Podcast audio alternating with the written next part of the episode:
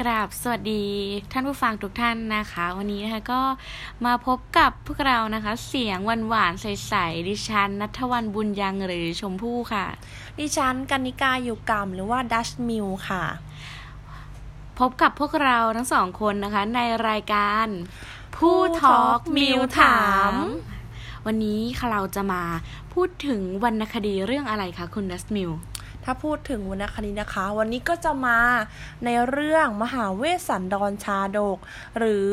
มหาชาติก็คือชาติที่ยิ่งใหญ่นั่นเอง แต่ว่าชาติที่ยิ่งใหญ่เนี่ยหมายถึงชาติของใครคะคุณชมพู่ชาติที่ยิ่งใหญ่นะคะ เราจะพูดถึงของชาติของพระพุทธเจ้าค่ะ ในอดีตการนะคะ ก่อนที่ท่านจะมาประสูติเป็นพระสัมมาสัมพุทธเจ้าของเรานั่นเองค่ะสิบชาติมีอะไรบ้างคะ ชาติแรกนะคะ เรามารู้จักกันก่อนเลยค่ะ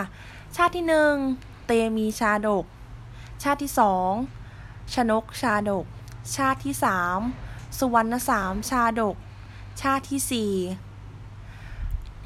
เนมิราชชาดก ชาติที่ห้ามโหสถชาดก ชาติที่หกโพริทัตชาดก ชาติที่เจ็ดจันทะชาดก ชาติที่แปด นารทะชาดก ชาติที่ 9 วิทูลชาดก และชาติสุดท้ายนะคะ นั่นก็คือเวสันดรชาดกของเรานั่นเองค่ะ วันนี้นะคะเราก็จะมาพูดถึง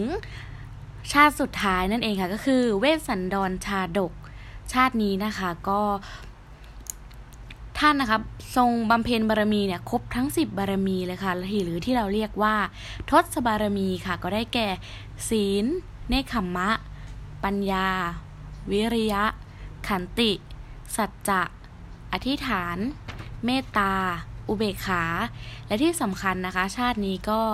เด่นในเรื่องการบำเพ็ญทานบารมีค่ะ ต่อไปนะคะเราจะมากล่าวถึงผู้แต่งเรื่องนี้ค่ะ มีใครบ้างคะ ผู้แต่งในเรื่องมหาเวสสันดรชาดกนะคะ จะมีทั้งหมด 6 ท่านค่ะ ท่านแรกนะคะ สมเด็จพระมหาสมณเจ้ากรมพระยาปรมาณุชิตชิโนรส 2. พระบาทสมเด็จพระจอมเกล้าเจ้าอยู่หัว 3. กวีสำนักวัดถนน 4. กวีวัดสังขจาย 5. พระเทพโมรี 6. เจ้าพญาพระคังหน แต่ละท่านนะคะจะแต่งไม่เหมือนกันค่ะ แล้วก็จะแต่งคนละตอนค่ะ วันนี้นะคะก็หมดเวลาของเราสองคนแล้วนะคะ ก็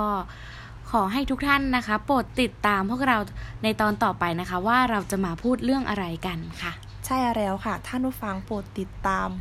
กดกระดิ่งและซับสไครต์ด้วยนะคะ สำหรับวันนี้นะคะ พวกเราสองคนก็ลาไปก่อนค่ะ สวัสดีค่ะ สวัสดีค่ะ